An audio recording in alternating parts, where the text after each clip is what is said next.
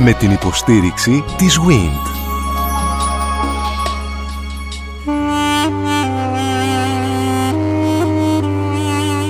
«1821» Μια συναρπαστική σειρά ραδιοφωνικών ντοκιμαντέρ στον Sky 100,3. Κυρίες και κύριοι, συνεχίζουμε με την παρουσία της κυρίας Ελένης Αγγελομάτη, που είναι καθηγήτρια Ιστορίας στο Ιόνιο Πανεπιστήμιο, την εξιστόρηση της νεότερης ιστορίας της Ελλάδος. Βρισκόμαστε, υπενθυμίζω, στην προεπαναστατική περίοδο και προσπαθούμε να γνωρίσουμε την κοινωνική, οικονομική και πνευματική ζωή των Ελλήνων σε όλη τη διάρκεια της Οθωμανικής κυριαρχίας. Με τη σημερινή εκπομπή φτάνουμε χρονικά λίγο πριν από τον μεγάλο ξεσηκωμό.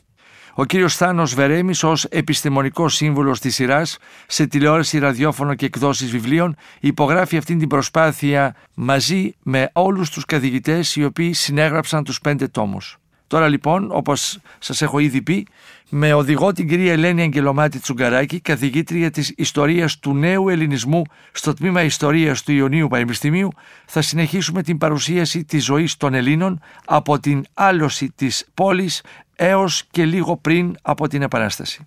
Αλήθεια, πώς αναπτύσσεται το εμπόριο μέσα στον ελλαδικό χώρο αλλά και πέραν αυτού, πώς επικοινωνούν οι Έλληνες με την κεντρική Ευρώπη και με τη Βόρεια Βαλκανική, σε ποιον χέρια βρίσκεται το εμπόριο, ποιοι λαοί εντός της Οθωμανικής Αυτοκρατορίας επιδίδονται στις εμπορικές δραστηριότητες, Εβραίοι, Αρμένοι και Έλληνες ως έμποροι, πώς εκμεταλλεύονται τον πλούτο των πρώτων υλών της Αυτοκρατορίας, η ναυτιλία προοδεύει, αλλά οι θαλάσσιοι δρόμοι και τα νησιά στενάζουν από τους πειρατές.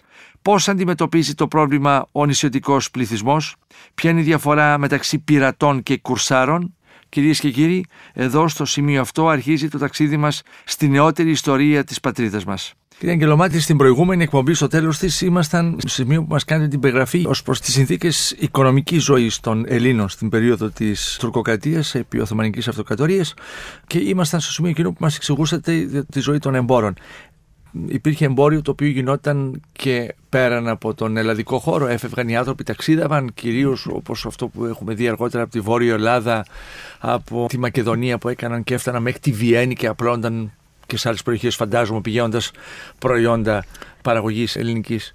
Βεβαίως. Να ξεκινήσουμε από το γεγονός ότι η Οθωμανική Αυτοκρατορία, έτσι τεράστια που ήταν, είχε ένα τεράστιο πλούτο πρώτων υλών, ο οποίος ήταν πάρα πολύ χρήσιμος στη Δύση. Η Δύση ταξίδευε, προσπαθούσε, έκανε συμβάσεις διμερείς, έκανε τις λεγόμενες διομολογήσεις για να μπορεί να εκμεταλλευτεί εμπορικά όλο αυτό το πλούτο των πρώτων υλών. Να προσθέσω ακόμη ότι αρχικά όλο το εμπόριο των μπαχαρικών από την Άπο Ανατολή γινόταν μέσα από εδάφη που περνούσαν και από την Οθωμανική Αυτοκρατορία. Επομένως υπήρχε ένα ζωηρό εξαγωγικό εμπόριο, το οποίο όμως ήταν στα χέρια της δύσης και όχι τόσο στα χέρια υπηκών της Οθωμανικής Αυτοκρατορίας. Είναι διάφοροι λόγοι. Οι ίδιοι οι Οθωμανοί δεν ενδιαφερόντουσαν τόσο για το εμπόριο, μπορεί να επένδυαν, αλλά δεν ήταν πάντοτε οι ίδιοι έμποροι όσο περνάνε τα χρόνια και μαθαίνουμε περισσότερα, γνωρίζουμε και γι' αυτό το θέμα περισσότερα, αλλά η παραδοσιακή άποψη ήταν ότι δεν είχαν σχέση με το εμπόριο και αυτό επέτρεπε σε άλλους λαούς που είχαν εμπορικές δραστηριότητες όπως οι Εβραίοι, οι Αρμένιδες και οι Έλληνες σιγά σιγά να εισχωρήσουν και να πάρουν στα χέρια τους το εμπόριο της Οθωμανικής Αυτοκρατορίας. Ωστόσο, το εξωτερικό εμπόριο ήταν στα χέρια των ευρωπαϊκών δυνάμεων διότι αυτοί υπέγραφαν συμβάσεις πρώτα η Γαλλία, αργότερα και άλλες η Αγγλία, η Ολλανδία, διμερείς αυτές τις συμβάσεις, καπιτουλασιόν τις λένε γαλλικά, που τους επέτρεπαν να εμπορεύονται στο Οθωμανική Αυτοκρατορία με προνομιακούς όρους. Είχαν δασμούς πολύ μικρότερους από ό,τι οι ίδιοι οι Οθωμανοί υπήκοοι και ούτω καθεξής. Οι άνθρωποι αυτοί βέβαια που δεν μιλούσαν... σαν προμηθευτές της ε, αυτοκρατορίας μπορούσαμε να τους ονομάσουμε. Αυτοί ε, έπαιρναν πρώτες ύλες και επανεισήγαγαν μεταποιημένα εμπορεύματα. Μάλιστα. Καταλαβαίνετε ότι λόγω του πλούτου των μεγάλων εξαγωγών ωφελείτο η Οθωμανική Αυτοκρατορία, αλλά περισσότερο από αυτήν ωφελούνταν οι ξένοι που είχαν αυτό το εμπόριο. Οι ξένοι όμως είχαν ανάγκη εμπορικών πρακτόρων τοπικά, γιατί ενώ είχαν μία δομή διπλωματική, δηλαδή οι περισσότερες δυνάμεις είχαν, αν όχι συνεχώς, αλλά το περισσότερο διάστημα πρεσβευτές στην Οθωμανική Αυτοκρατορία, είχαν και σε μεγάλα λιμάνια προξένους ή και υποπροξένους για να μπορούν να διαχειρίζονται το εμπόριο. Αλλά η πραγματική εμπορική οίκη που ήταν εγκατεστημένη για τη διαχείριση των εμπορικών ε, συναλλαγών, η ξένη εμπορική οίκη ήταν λίγη και σε μεγάλα μόνο πόλεις όπως η Σμύρνη, σε μεγάλα κέντρα εμπορικά. Έτσι η ανάγκη του να αποκτήσουν σύνδεσμο με το τοπικό στοιχείο για να μπορούν να εκμεταλλευτούν εύκολα το εξαγωγικό εμπόριο τους ανάγκασε αρχικά να έχουν και δραγουμάνους, να έχουν δηλαδή μεταφραστές, διερμηνείς, ναι. και σιγά σιγά να έχουν και πράκτορες, εμπορικούς πράκτορες οι οποίοι θα εξυπηρετούσαν τα συμφέροντά τους. Και εδώ μπήκε το ελληνικό και στοιχείο. Και εκεί σιγά σιγά μπαίνει και το εμπορικό στοιχείο και αυτό το στοιχείο ε, απολαμβάνει ειδικών προνομίων γιατί τα παίρνουν υπό τη σκέπη τους οι ξένοι οίκοι, το προξενείο, έχει ένα κάπως προστατευόμενο στάτους διπλωματικό, όχι απολύτως, αλλά σε μεγάλο βαθμό. Και αν δεν γίνονται πόλεμοι μεταξύ της Οθωμανικής Αυτοκρατορίας και του κράτους στο οποίο ε, αυτοί εμπορεύονται, είναι πολύ ασφαλέστεροι από ότι οι άλλοι Έλληνες και οι άλλοι εμπορευόμενοι, διότι το βασικό πρόβλημα στην Οθωμανική Αυτοκρατορία για τους εμπορευόμενους ή και για τον άλλο λαό ήταν η ανασφάλεια. Δεν μπορούσε να είναι κανείς ποτέ ε, σίγουρος και βλέπετε πόσο η ανασφάλεια σήμερα μας ταλανίζει. Αντιλαμβάνεστε πόσο ήταν υπαρκτός παράγοντας στην διακίνηση την εμπορική και τότε. Επομένως, οι Έλληνες οι οποίοι μπαίνουν υπό την προστασία των ξένων αυτών δυνάμεων που εμπορεύονται, οι αποκαλούμενοι προστατευόμενοι στα ελληνικά, οι Τούρκοι τους λέγανε μπερακλίδες, βεράτη, μπεράτη είναι το διοριστήριο διάταγμα που εκδίδεται για κάθε τέτοιου είδους θέση, αλλά και για τον Πατριάρχη που διοριζόταν στη θέση του, είχε ένα βεράτη διορισμό. Αυτοί λοιπόν οι άνθρωποι που εμπορεύονται αρχικά για τους ξένους, σιγά σιγά παράλληλα αρχίζουν να εμπορεύονται και για τον εαυτό τους. Μαθαίνουν τα κόλπα όπως τα λέγαμε, μαθαίνουν πώς διεξάγεται το εμπόριο σε ευρωπαϊκές χώρες και αυτό τους επιτρέπει σιγά σιγά και οι ίδιοι με μεγαλύτερη ασφάλεια να αναπτυχθούν οικονομικά και εμπορικά ως τοπικοί παράγοντες και ενδεχομένως να απλωθούν και περισσότερο. Εάν λάβουμε δε υπόψη μας ότι υπάρχουν ισχυρές βαθμιαία δημιουργούνται παρικίες ελληνικές σε ξένες χώρες υπάρχουν στη Βενετία παραδοσιακά διότι η Βενετία είχε ελληνικές κτίσεις και επομένως είχε έναν ελληνικό πληθυσμό ο οποίος ζούσε και δρούσε και εμπορευόταν και στη Βενετία. Μεγάλο εμπορικό λιμάνι, δηλαδή ήταν και σκάλα και για το Οθωμανικό εμπόριο και όταν μιλάω για Οθωμανικό εμπόριο εννοώ και ελληνικό εμπόριο εφόσον οι Έλληνες ήταν τμήμα της Οθωμανικής Αυτοκρατορίας και υπήκοοι. Έτσι σιγά σιγά οι άνθρωποι αυτοί φτιάχνουν αντιπροσώπους. Ε, δηλαδή δημιουργείται ένα δίκτυο εμπορευομένων για να μπορέσει να διακινήσει και στο εσωτερικό της Οθωμανικής Αυτοκρατορίας αλλά και στο εξωτερικό. Και σιγά σιγά αυξάνονται οι άνθρωποι οι οποίοι είναι εκπρόσωποι, Έλληνες εκπρόσωποι που περισσότεροι από αυτούς είναι μέσα στα οικογενειακά δίκτυα αρχικά τουλάχιστον και έτσι το ελληνικό εμπόριο επεκτείνεται και στο εξωτερικό αυτονόμο σιγά σιγά και αυτό γίνεται με δύο τρόπους, γίνεται αφενός με δια των χερσαίων οδών, των μεγάλων οδών που συνδέουν την Οθωμανική Αυτοκρατορία με την Κεντρική Ευρώπη, αλλά και δια των θαλασσίων οδών, διότι βαθμιαία και παράλληλα αυξάνεται και αναπτύσσεται η εμπορική ναυτιλία. Α μείνουν λίγο στην ναυτιλία, ναι. κύριε Αγγελομάτη. Και εδώ φαντάζομαι ότι οι πρωταγωνιστές είναι οι Έλληνες, δεν είναι Δηλαδή η νησιωτική χώρα συντελεί, συμβάλλει ναι, στο, να, στο να ανοιχθούν οι άνθρωποι. Απολύτως. Και, και οι παραθαλάσσιες πόλεις. Και σε ορισμένες περιπτώσεις μου λέω ότι η θάλασσα έχει πολλούς κινδύνους, όχι μόνο τους προφανείς κινδύνους της θάλασσας, αλλά και τους μεγάλους κινδύνους της πειρατείας, η οποία από την αρχαιότητα αλλά και μέχρι το 19ο αιώνα ήταν ανασταλτικός παράγοντας του εμπορίου και της ε, ναυτιλίας, αλλά παρόλα αυτά, επειδή υπάρχει αυτό το δίκτυο των πολλών κοντινών νησιών, η ναυτιλία ξεκινάει από το καμποτάζ που γίνεται ανάμεσα στα νησιά τα ίδια και τις παράλιες περιοχές και επεκτείνεται. Να προσθέσω ότι τα νησιά του Αιγαίου, ε, νομίζω είχα πει στην προηγούμενη εκπομπή ότι έχουν ενδικό καθεστώς, ε, εποπτεύονται από τον Καπουδάν Πασά, δηλαδή τον αρχινάβαρχο της Οθωμανικής Αυτοκρατορίας, ο οποίος από ένα σημείο και ύστερα δηλαδή μετά τις αρχές του 18ου αιώνα εκχωρεί μεγάλο μέρος της διοίκησης της άσπρης θάλασσας, δηλαδή του Αιγαίου, στο δραγουμάνο του στόλου. Ο δραγουμάνος του στόλου είναι ένα αξίωμα που δημιουργείται στις αρχές του 18ου αιώνα, κατά απομίμηση και παράλληλα λίγο πολύ με το αντίστοιχο αξίωμα του δραγουμάνου της πύλης, που είναι τυπικά ο διερμηνέας του Σουλτάνου και ο άλλος, ο δραγουμάνος του στόλου, είναι ο διερμηνέας του Καπουδάν Πασά που ως επικεφαλής του ναυτικού έρχεται σε επαφή με πολλούς Ευρωπαίους και άλλους λαούς. Αυτοί οι άνθρωποι που προέρχονται από φαναριώτικες οικογένειες είναι πολύγλωσσοι, είναι μορφωμένοι, προέρχονται από μια εμπορική τάξη που εξελίχθηκε και κατέκτησε διάφορα αξιώματα τόσο στο Πατριαρχείο όσο και αργότερα ή περίπου την ίδια εποχή στη Μολδοβλαχία διότι διορίζονται από το Σουλτάνο ως ηγεμόνες εκεί. Ο δραγουμάνος του στόλου εποπτεύει και είναι Έλληνας ο δραγουμάνος του στόλου και χριστιανός. Εποπτεύει τη δίκηση των νησιών του Αιγαίου. Αυτός μαζεύει το φόρο, αυτός αποτελεί το δεύτερο βαθμό απονομής δικαιοσύνης, δηλαδή αν θέλουν να προσφύγουν κάπου θα προσφύγουν σε αυτόν. Επομένως, οι δραγουμένοι του στόλου όσο μπορούν στα πλαίσια των καθηκόντων τους βοηθούν και τα νησιά τους. Πολλοί δραγουμάνοι του στόλου είναι ε, οι ίδιοι νησιώτες. Και συνεπώς μέσα σε αυτό το. Και έτσι αρχίζει το καμποτάζ στα νησιά του Αιγαίου, επεκτείνεται και όχι μόνο εκεί, διότι αναπτύσσονται και άλλες παράλληλες πόλεις. Δηλαδή το Μεσολόγγι το 17ο αιώνα αναπτύσσει ένα σημαντικό ναυτικό, ένα στολίσκο αντιλαμβάνεστε ότι όταν υπάρχει σχετική ηρεμία, δεν υπάρχουν μεγάλες πολεμικές ταραχές κτλ. Η δυνατότητα της ανάπτυξης του ναυτικού εμπορίου αυξάνεται. Ναι. Και με το καποτάζ που μου λέτε βέβαια είναι ότι δεν μπορεί να μπει άλλος. Είναι η κυρίαρχη στη θάλασσά τους. Ναι, εκείνη την εποχή δεν θα υπήρχαν και, και δεν θα υπήρχε άλλος να ξεκινήσει άλλη εταιρεία και να έρθει να δουλέψει τώρα και να Αλλά σιγά σιγά ναι. αρχίζουν και παίρνουν στα χέρια τους και το εμπόριο των σιτηρών από τη Μαύρη Θάλασσα ή το εμπόριο των σιτηρών από την, Αλεξάνδρεια, από την Αίγυπτο. Απλώνονται. καταλαβαίνετε ότι απλώνται και μετά παράλληλα απλώνται και στη Δύση, δηλαδή διακομιτιστικό εμπόριο με την Ιταλία και ούτω καθεξής.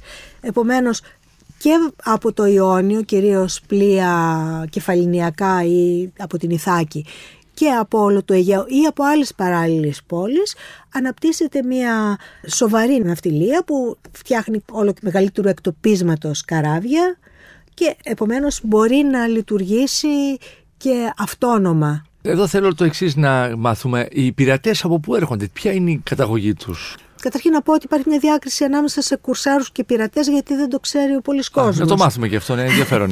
οι πειρατές είναι οι ληστές των θαλασσών. Οι κουρσάροι που κάνουν την ίδια δουλειά, αλλά έχουν μια πατέντα, έγγραφο, που τους εξουσιοδοτεί το κράτος προέλευσής τους. Και η λία την οποία συλλαμβάνουν, θεωρητικά περνάει στο κράτος από όπου έρχονται; Από όπου προέρχονται. Και έτσι μπορεί να έχουμε κουσάρου Άγγλους, Γάλλους, Πορτογάλους. Έχουμε πειρατές Έλληνες. Έχουμε πειρατές Έλληνες, έχουμε πειρατές Μπαρμπερίνους, δηλαδή από τη Βόρεια Αφρική. Έχουμε πειρατές ποικίλης προελεύσεως. Οι σφακιώτες κατά διαστήματα, από τα σφακιά, είναι παράλληλα και πειρατές. Έχουμε πειρατές από τη Μάλτα. Οι οποίοι λαιλατούν μόνο πλοία ή βγαίνουν και στα νησιά και κάνουν και εκεί βιοπραγίες και κλέβουν, ληστεύουν κτλ. Βέβαια, φυσικά. Και αυτό εξηγεί και την ε, ερήμωση που υπάρχει σε όλο το Μεσαίωνα αλλά και μέχρι την πιο σύγχρονη εποχή στα νησιά. Πάρα πολλά νησιά είναι ακατοίκητα. Ήδρα και οι Ή κατοικείται κάποιο υψωμά του. Οι άνθρωποι έχουν ναι, επιλέξει μια ητοφολιά να ζουν. Βέβαια και στον uh, υπηρετικό χώρο, δηλαδή στην υπηρετική Ελλάδα, οι παραθαλάσσιες πόλεις είναι πολύ συγκεκριμένες και είναι οχυρωμένες. Ο κόσμος ζει στο εσωτερικό και για λόγους ασφάλειας και για λόγους καλλιέργειας. Στην Κέρκυρα που γνωρίζουμε ας πούμε και λόγω πανεπιστημίου και λόγω της ιστορίας της, οι περισσότεροι οικισμοί πριν από το 19ο αιώνα είναι μεσόγειοι οικισμοί. Οι οικισμοί που βλέπουμε τώρα, οι τουριστικοί οικισμοί της Κέρκυρας, είναι πολύ νεότεροι οικισμοί από ανθρώπους οι οποίοι ζούσαν στους λόφους η Μεσόγεια και οι οποίοι μετακινήθηκαν όταν δημιουργήθηκαν συνθήκες ασφάλειας και μετά βεβαίως με τουρισμό. Συνεπώς καταφέρνουμε σε αυτή την περίοδο μέσα να υπάρξουν ελληνικές οικογένειες οι οποίες προοδεύουν, είναι οικονομικά εύρωστες, και αποτελούν και τους πρώτους εκείνους πυλώνες, τις πρώτες βάσεις για την επανάσταση που έρχεται. Είναι και μορφωμένοι μαζί αυτοί οι άνθρωποι, κυρία Αγγελομάτη. Το εμπόριο δεν μπορεί να ασκηθεί χωρίς κάποιες βασικές γνώσεις αριθμητικής και γραφής και ανάγνωσης, ας πούμε, και λογαριαστικής.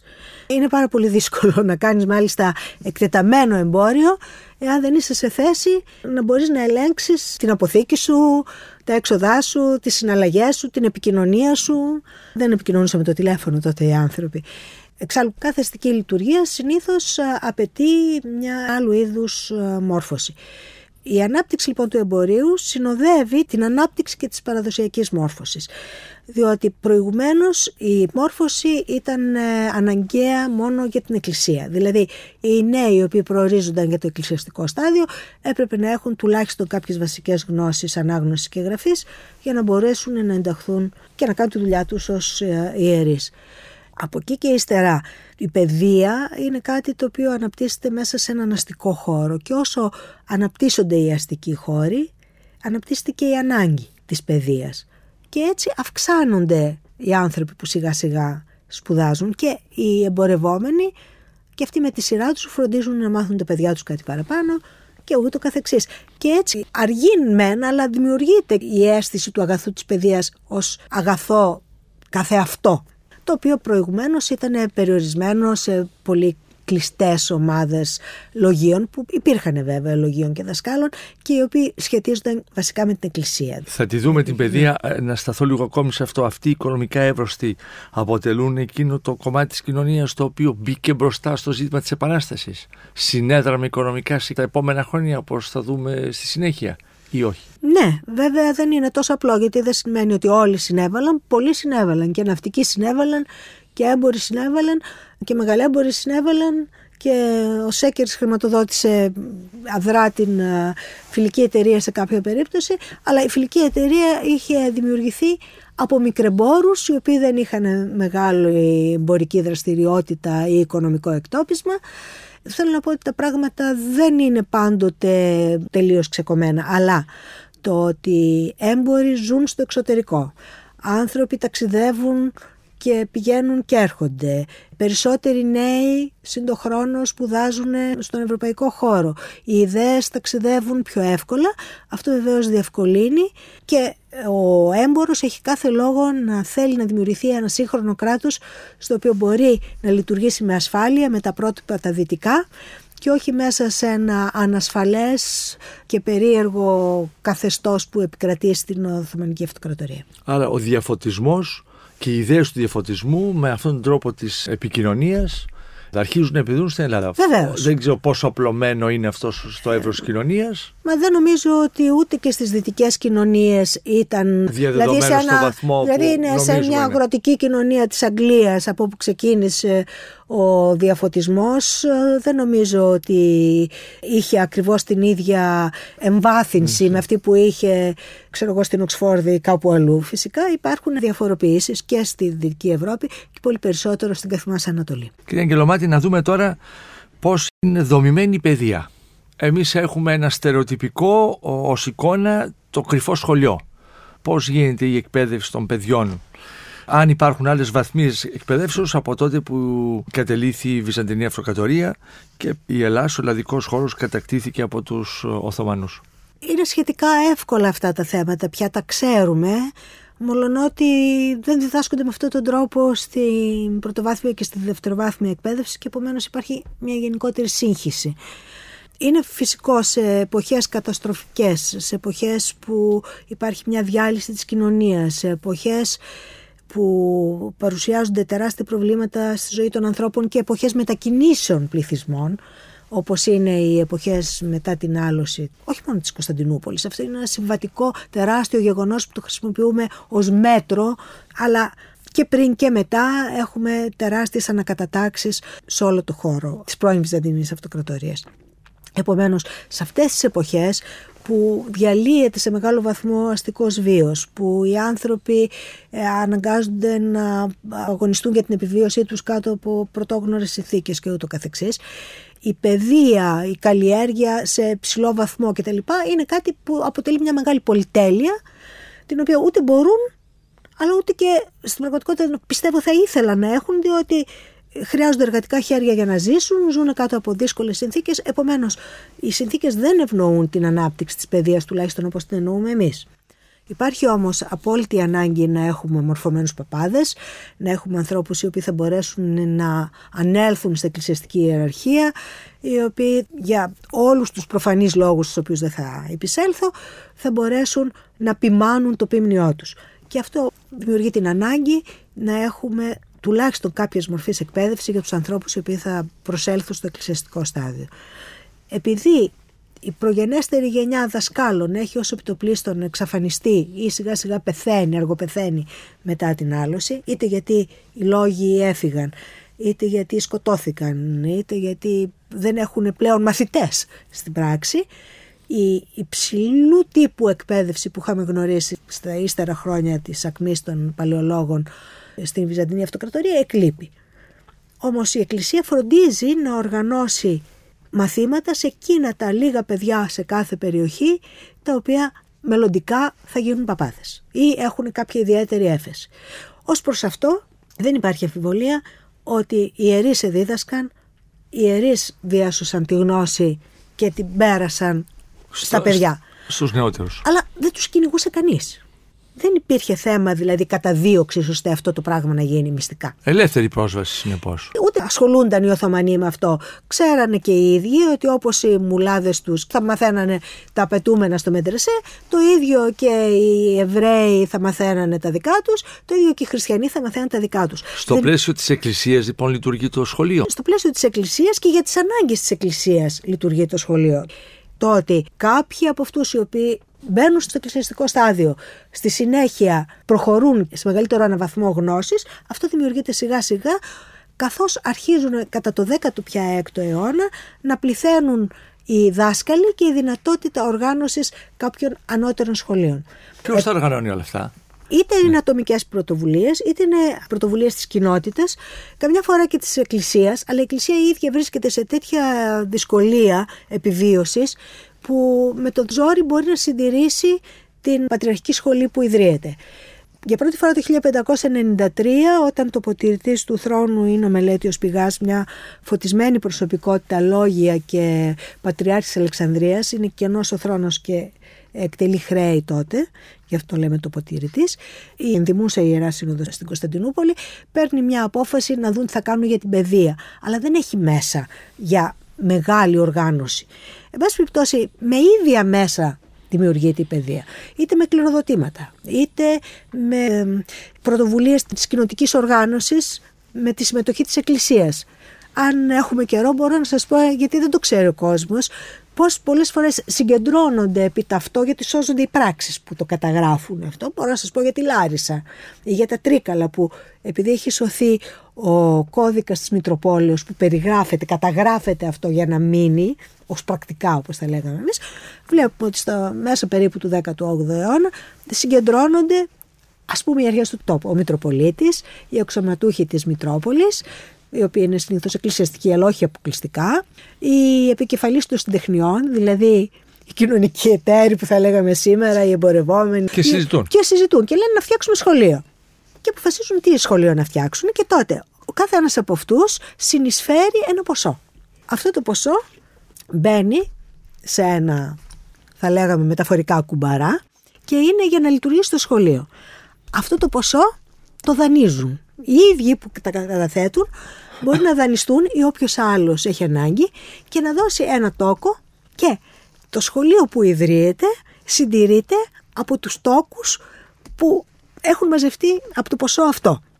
Το ίδιο πράγμα μπορεί να γίνει με μια διαθήκη που αφήνει ένας ε, γνωστός ιεράρχης ή ένας έμπορος ο οποίος είναι στη Βενετία, καταθέτει ένα ποσό στη Τζεκά που είναι ένα είδος τράπεζας της Βενετίας και από τους τόκους της δωρεάς ή του κληροδοτήματος συντηρείται το σχολείο στην Αθήνα, συντηρείται το σχολείο στα Γιάννενα, μιλάω συγκεκριμένα σχολεία που υπήρχαν και ούτω καθεξής. Και το σχολείο αυτό για να έχει την γενική αναγνώριση, την ομιμοποίηση θα έλεγα καλύτερα και απέναντι όλων των χριστιανών αλλά και απέναντι στο Οθωμανικό κράτος προσφεύγουν αυτοί που φτιάχνουν το σχολείο Και είτε η Μητρόπολη, είτε ακόμη καλύτερα ο Πατριάρχης, εκδίδει ένα γράμμα επίσημο σύστασης σχολείου, στο οποίο περιγράφονται η βούληση του διαθέτη, τι θέλει να κάνει. Θέλει να κάνει ένα σχολείο σαν τα δημοτικά σήμερα, πρωτοβάθμιο. Θέλει να κάνει ένα ανώτερο σχολείο, το λεγόμενο ελληνικό,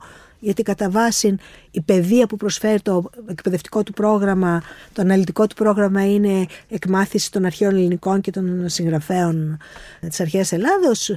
Τι σχολείο θέλει να φτιάξει, ποιους όρους βάζει, αυτά καταγράφονται στο συστατικό γράμμα του Πατριάρχη βάσει του οποίου δημιουργείται πολλές φορές μια εφορία που διαχειρίζεται τα χρήματα κτλ. Και έτσι αυτό αποτελεί το συστατικό της ίδρυσης του σχολείου. Τέτοια μας σώζονται πολλά και για διάφορα μέρη του ελληνισμού εντός και εκτός της Ελλάδος και έτσι μπορούμε να παρακολουθήσουμε με αρκετές πληροφορίες τη λειτουργία των σχολείων.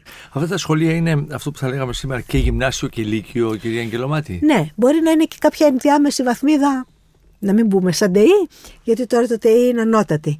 Μεταλλικιακή, εν Μεταλλικιακή. Ναι. Δηλαδή υπάρχει το σχολείο της πρωτοβάθμιας εκπαίδευσης που είναι το σχολείο των κοινών ή ιερών γραμμάτων, στο οποίο οι ιεροί συνήθως διδάσκουν τα παιδιά ανάγνωση, γραφή και λογαριασμό και στη συνέχεια έχουμε το ελληνικό σχολείο μας επιβίωσε μέχρι τα μέσα του 19ου αιώνα περίπου, στο οποίο πλέον έχουμε ανώτερης μορφής δασκάλων που είναι γνώστες της αρχαίας ελληνικής παιδείας, αλλά δεν είναι θεολογική η εκπαίδευση των σχολείων. Όχι. Σε μεγάλο βαθμό ακολουθούν τα βυζαντινά πρότυπα της εκπαίδευσης.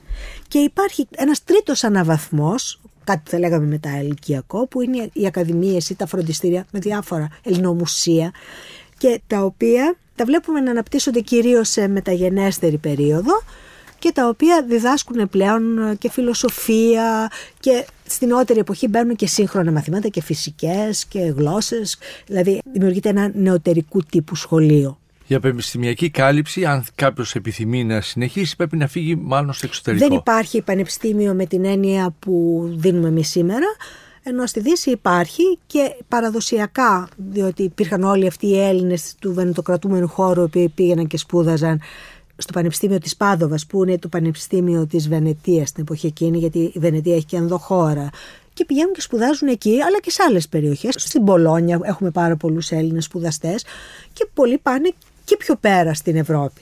Αυτός ο τομέας δηλαδή της παιδείας πόσο συμβάλλει για το ζητούμενο, για το ποθούμενο από τους Έλληνες, δηλαδή εννοώ πόσο βοηθάει στο να φτάσουμε στην Επανάσταση; Όσο αυξάνονται οι άνθρωποι που σπουδάζουν και επιστρέφουν για να διδάξουν, ακόμη και αν ασχοληθούν με άλλα έργα και όχι διδακτικά, είναι σε θέση να εκτιμήσουν τα αγαθά που προσφέρει η δυτική κοινωνία έναντι των προβλημάτων που αντιμετωπίζει ο ελληνισμός στο χώρο της Οθωμανικής Αυτοκρατορίας δεν σημαίνει ότι ο ελληνισμός δεν είχε ενδιαφέροντα για να απαλλαγεί και νωρίτερα. Έχουμε διάφορα μικρά επαναστατικά κινήματα, λέω μικρά γιατί ήταν τοπικά, τα οποία συνδέονται συνήθως με πολέμους της Οθωμανικής Αυτοκρατορίας με ευρωπαϊκές δυνάμεις, στα οποία συμμετέχουν. Μεγαλύτερη και κοντινότερα στην Επανάσταση είναι η συμμετοχή των Ελλήνων στα ορλοφικά, όταν έρχεται μια μοίρα του ρωσικού στόλου με λίγους στρατιώτες στα πλαίσια του ρωσιτουρκικού πολέμου της Εκατερίνης της δεύτερης το 1868 και που ξεσηκώνονται κυρίως η Πελοπόννησος και τα νησιά του Αιγαίου με πολύ ικτρά αποτελέσματα γιατί κάποια στιγμή ιτώνται από τους Αλβανούς και οι μεν Ρώσοι αποχωρούν οι δε Έλληνες σφαγιάζονται Έχουμε τέτοια παραστατικά κινήματα. Έχουμε τη διάθεση των ανθρώπων να απαλλαγούν και για λόγους θρησκευτικούς και για λόγους αυτονομίας και για όλους τους λόγους που θα θέλαμε και εμείς, αν είμαστε υπόδουλοι σήμερα, να αυτονομηθούμε. Αλλά δεν υπάρχει ένας συνδετικός κρίκος μεταξύ όλων αυτών. Έτσι. Τώρα αντιλαμβάνεστε ότι υπάρχει μεγαλύτερη αυτοσυνειδησία όσο οι άνθρωποι σπουδάζουν, όσο οι άνθρωποι έρχονται σε επαφή με μια πιο εκτεταμένη γνώση και παιδεία και πολιτική διαχείριση, υπάρχει μεγαλύτερη αυτοσυνειδησία. Και επομένως, αν σε αυτά προσθέσουμε και το εμπόριο, δηλαδή και τους πρακτικούς λόγους, πέραν των θρησκευτικών, θεωρητικών, της ανάγκης του ανθρώπου να είναι ελεύθερος, σε πάση περιπτώσει, υπάρχουν και πρακτικοί λόγοι με τους οποίους θέλουν να απομακρυνθούν από τη δουλεία τους, να φύγουν, να απελευθερωθούν. Μετά τα μέσα του 18ου αιώνα απλώνονται οι ιδέες του διαφωτισμού περί ισονομίας, περί της δυνατότητας των ανθρώπων, δηλαδή ότι οι άνθρωποι γεννιόνται όλοι ίσοι. Πρέπει να τους δοθούν όμως ευκαιρίες ότι οι άνθρωποι πρέπει να σπουδάζουν, ότι οι άνθρωποι πρέπει να έχουν πολιτικά δικαιώματα. Υπάρχει μια κριτική στο πολιτικό σύστημα, μια κριτική στο κοινωνικό σύστημα που τη βλέπουμε στη Δύση και αυτό το πράγμα το οποίο είναι απόρρια της φιλοσοφικής και επιστημονικής προσέγγισης του διαφωτισμού, του ιδεολογικού δηλαδή πλαισίου και φτάνει σε ένα απόγειο με την έκρηξη της Γαλλικής Επανάστασης αντιλαμβάνεστε ότι έχουν οριμάσει οι συνθήκες διανοητικά στους ανθρώπους πολύ πιο συνειδητά να επιδιώξουν κάτι. Και βέβαια οι άνθρωποι οι οποίοι είναι σε επαφή με αυτόν όλο το χώρο και με αυτό το ιδεολογικό πλαίσιο είναι εκείνοι που πιο εύκολα μπορούν να πρωτοστατήσουν. Ένας ακόμη θεσμός που θα ήθελα να τον δούμε και να μας εξηγήσει η κυρία Αγγελομάτη είναι η Εκκλησία. Το Οικουμενικό Πατριαρχείο και πώς δομείται τώρα η Εκκλησία στην Ελλαδική Επικράτεια. Η Εκκλησία είναι το μεγάλο θέμα της τουρκοκρατίας, ξέρετε, διότι το είπαμε παρεπιπτόντως ίσως στην άλλη εκπομπή, ότι είναι το χριστιανικό μιλέτη και επικεφαλής είναι ο, ο Πατριάρχης. Ο Πατριάρχης δηλαδή στην πραγματικότητα δεν είναι μόνο ένας εκκλησιαστικός ηγέτης, αυτό που ήταν παραδοσιακά και στο Βυζάντιο, αλλά έχει πλέον και άλλους ρόλους αποτελεί και ένα τμήμα της Οθωμανικής Αυτοκρατορίας, δηλαδή δεν είναι ανεξάρτητος της Οθωμανικής Αυτοκρατορίας. Έχει δικαστικές αρμοδιότητες σε πνευματικά θέματα, το οποίο σημαίνει ότι κάθε τι που έχει σχέση με ζητήματα γάμων, διαζυγίων, πνευματικών συγγενειών, σχέσεων μεταξύ αυτών, κληρονομικού δικαίου. Τα καθορίζει ο ιερέας αυτά. Δεν τα καθορίζει ακριβώς ο ιερέας, δεν είναι αυτό. Σε αυτόν θα προσφύγουν για να δοθεί η λύση, να δοθεί άδεια του γάμου ή να γίνει η λύση του γάμου. Εν πάση περιπτώσει, διατηρεί σε αυτά το λόγο που είχε η Εκκλησία και επί Βυζαντίου. Τα διαχειρίζεται. Τα διαχειρίζεται. Ναι. Επιπροσθέτως όμως είναι η αρχή στην οποία θα προσφύγει για διαιτησία, γιατί δεν έχει τη δυνατότητα της επιβολής άλλης ποινής, ο χριστιανός με τον αντίδικό του, για να μην προσφύγει αναλλακτικά στην επίσημη δικαιοσύνη του Οθωμανικού κράτους, που είναι το ιεροδικείο, ο Καδής κάτι για το οποίο η Εκκλησία προσπαθεί πάση θυσία να το αποφύγει, να μην προσφύγει στους εξωτερικούς. Και να τα λύσουν, και να τα λύσουν εσωτερικά. Επομένως η Εκκλησία αποκτά και κανονιστικό και ένα νομοθετικό πλαίσιο μέσω των αποφάσεων που έχει. Επίσης είναι αυτή που διαθέτει και το μόνο σημαντικό μέσο εκφοβισμού ή νουθεσίας, και πειθαρχίας, τον αφορισμό. Ναι. Και μην ξεχνάμε ότι μιλάμε για άλλες εποχές στις οποίες η θρησκεία είναι το πρωτεύον στη ζωή των ανθρώπων. Μια παρένθεση τώρα εδώ, κύριε Αγγελομάτη. Η θέση της γυναίκας ποια είναι εκείνη την περίοδο; Δύσκολη. Όχι όμως πολύ διαφορετική από ό,τι ήταν παραδοσιακά μέσα στην Ανατολή στα πλαίσια της Βυζαντινής νομοθεσίας. Ναι. Η δυσκολία είναι ανάλογη με την κοινωνική θέση, υπάρχει μια ταξική διαφορά. Πρακτικά υπάρχει ταξική διαφορά ναι. και πρακτικά αυτή είναι πολύ εμφανής στη ζωή των γυναικών. Για να μπορέσουμε να μιλήσουμε γι' αυτό, πρέπει να ξέρουμε τι γινόταν και προηγουμένως. Αλλά, εν πάση περιπτώσει, οι γυναίκες των πιο ευκατάστατων ή πιο ασφαλών ή ανώτερων κοινωνικών τάξεων ζούσαν σε σχεδόν πλήρη απομόνωση. Αυτό ήταν το παραδοσιακό μοντέλο από ε, τα αρχαία, χρόνια. αρχαία χρόνια. Να προσθέσω ότι μέσα σε μια κοινωνία μουσουλμανική, η οποία δεν είχε πολλές ελευθερίες ούτως ή άλλως, διατηρεί δυνατότητες τι οποίες, παραδείγματος χάρη, δεν είχε στην Καθολική Εκκλησία. Δηλαδή, μπορεί να ζητήσει διαζύγιο και να το πάρει. Έχουμε πάρα πολλές ε, αιτήσεις διαζυγίων που ξέρουμε από γυναίκες ε, από τη Βυζαντινή περίοδο. Διαχειρίζεται τα του οίκου της. Για αυτήν, μέσα στα πλαίσια της Εκκλησίας, ισχύει το βυζαντινο-ρωμαϊκό δίκαιο όπως ίσχυε και για το Βυζάντιο. Σε περίπτωση που χάσει τον άντρα της, τι γίνεται η χείρα, ξεπέφτει ακόμα περισσότερο ή όχι; Ε, εξαρτάται από την κοινωνική της θέση. Αλλά, εν πάση περιπτώσει, αποκτά μια αυτονομία που αλλιώς δεν την έχει ούτε ως κορίτσι ούτε ως έγκαμη. Της αναγνωρίζει η κοινωνία, δηλαδή Βεβαίως, μια πρωτοκαθεδρία. Η χείρα μπορεί να είναι. Δηλαδή να, να, διαχειριστεί, να, να διαχειριστεί τα του οίκου της. Ναι. Έχουμε γυναίκες, ας πούμε, που επενδύουν σε εμπορικές επιχειρήσεις. Έχουμε γυναίκες που χρηματοδοτούν χείρες στην έκδοση ενός βιβλίου. Δηλαδή δεν είναι ότι είναι ανενεργές ή αφανείς, απλώς η ζωή τους είναι δύσκολη. Τα στελέχη του το Πατριαρχείο πώς τα επιλέγει; Εξαρτάται τώρα τι εννοείται επιλέγει. Αν εννοείται την εκλογή των ιεραρχών ή αν εννοείται τη γραφειοκρατία δηλαδή τους αξιωματούχους, αυτό που λέμε αφικιάλιους με τον τίτλο τους, του Πατριαρχείου. Ναι. Δηλαδή οι Μετροπόλεις αναφέρονται στο Οικουμενικό Πατριαρχείο. Βεβαίως. Και όπως και σήμερα το Πατριαρχείο εκλέγει η Εκκλησία της Κρήτης, ας πούμε, που υπάγεται στο Πατριαρχείο, οι Μητροπολίτες εκλέγονται από το Πατριαρχείο. Παλιότερα αυτό συνέβαινε και για όλο τον ελληνικό χώρο και σε πολύ μεγάλο βαθμό και για όλα τα Βαλκάνια. Επομένως η ενδημούσα Ιερά Σύνοδος εκλέγει τους Μητροπολίτες, αλλά εκείνη την εποχή υπάρχουν και επισκοπές. Δηλαδή οι τρεις βαθμοί της ιεροσύνης, γιατί τα έχουμε ξεχάσει πια, παλιότερα τα μαθαίνουμε στο δημοτικό, είναι ο διάκονος, ο ιερέας και ο επίσκοπος. Ο Μητροπολίτης είναι κάτι άλλο, δηλαδή είναι περισσότερο διοικητικός όρος παρά βαθμός ιεροσύνης. Καταλήγει να ταυτιστεί, αλλά δεν είναι. Επομένως, την εποχή εκείνη, οι μεγάλες διοικητικές περιφέρειες των Μητροπόλεων υποδιαιρούνται σε επισκοπές. Εντός του χώρου των Μητροπόλεων, όταν υπάρχουν επισκοπές, ο Μητροπολίτης με τους επισκόπους του εκλέγουν το διάδοχο του Μητροπολίτη αν χειρεύσει ο θρόνος. Και αφήνω τελευταίο, και έχουμε και λίγο χρόνο στη διάθεσή μας, να μας εξηγήσετε λίγο. Είπαμε προηγουμένως για τους προεστούς, είπαμε για τον, για τον τρόπο διοίκησης στην προηγούμενη εκπομπή, αλλά αλήθεια, λειτουργεί κάτι που να έχει σχέση με μια συνάθρηση ανθρώπων σε επίπεδο ενορίας, υπάρχει κάποια βουλή εισαγωγικά. Πώς συνευρίσκονται οι άνθρωποι, πώς συνεδριάζουν και παίρνουν αποφάσεις; Είναι και είναι πάρα πολύ χρήσιμο για τη μετέπειτα εξέλιξη της Επανάστασης.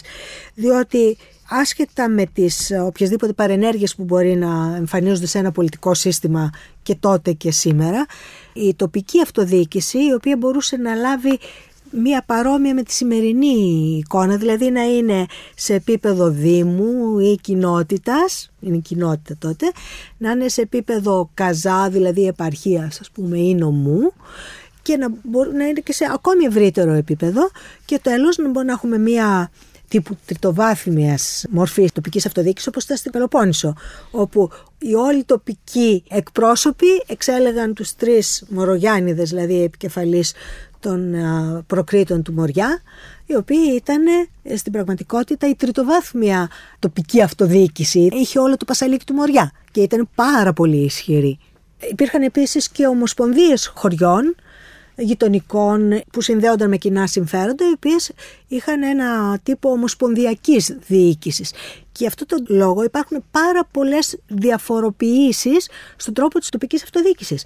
Ωστόσο, υπήρχε μια ζωντανή μορφή πολιτικής ζωής, με εκλογές οι οποίες γίνονταν συνήθως κάθε χρόνο, στην οποία συμμετείχε όλος ο ενήλικας άριν πληθυσμός συνήθως σε μερικές περιπτώσεις υπήρχαν ε, κριτήρια κάποιας μεγαλύτερης μικρότερης ηλικίας ή οικονομικά, αλλά εν πάση περιπτώσει γινόντουσαν εκλογές. Οι εκλεγόμενοι πρόκριτοι, οι οποίοι στο τοπικό επίπεδο μπορεί να είχαν διαφορετικά ονόματα, αυτό που λέμε σήμερα κοντζαμπάσιδες, ο επικεφαλής δηλαδή της κοινότητας, η τουρκική λέξη, αλλά στα ελληνικά έχουμε χίλιες δύο. Μπορεί να τους λέγανε άρχοντες, προκρίτους, δημογέροντες, επιτρόπους, με πάρα πολλές ονομασίες αναφέρονται. Αυτοί λοιπόν οι άνθρωποι έπρεπε να δώσουν και έναν απολογισμό του έργου τους μετά. Είχαν λογοδοσία απέναντι στην κοινότητα στην οποία συμμετείχαν. Βεβαίως αντιλαμβάνεστε ότι οι άνθρωποι που μπορούσαν να διοικήσουν μια κοινότητα, να συλλέξουν τους φόρους και να εκτελέσουν, να τους διανύμουν, να τους κατανείμουν, να τους συλλέξουν, να τους αποδώσουν και ταυτόχρονα να έχουν τη φροντίδα σχεδόν παρόμοια με αυτή που έχει η τοπική αυτοδιοίκηση σήμερα σε μικρότερη ή ευρύτερη περιφέρεια. Επομένως, έπρεπε να έχουν κάποιες γνώσεις, να έχουν κάποιο κύρος στην περιοχή και να έχουν ίσως και μια οικονομική επιφάνεια που τους επέτρεπε να έχουν τα άλλα δύο. Έτσι ζούσαν οι Έλληνες μέχρι τα χρόνια που κηρύχθηκε η Επανάσταση. Κυρία Αγγελομάτη, σας ευχαριστώ πάρα πολύ. Εγώ ευχαριστώ. Εάν σας άρεσε το ραδιοφωνικό ντοκιμαντέρ που μόλις ακούσατε, μπείτε στο sky.gr κάθετος podcast και γίνετε συνδρομητής. Περιμένουμε όμως και τα σχόλιά σας ή ακόμα καλύτερα την κριτική σας στα iTunes. Η δική σας κριτική στα iTunes θα βοηθήσει και άλλους Έλληνες σε όλο τον κόσμο να ανακαλύψουν τα νέα podcasts του Sky και να γνωρίσουν την ιστορία μας. Κυρίες και κύριοι, γεια σας. Για την εκπομπή συνεργάστηκαν Παρουσίαση Άρης Πορτοσάλτε Παραγωγή Τζένι Πουπολίδου Επιμέλεια εκπομπής Αθανασία Χατζή. Η ηχογράφηση και η τεχνική επεξεργασία έγινε από τους ηχολήπτες του Sky 100,3 Με την υποστήριξη της WIND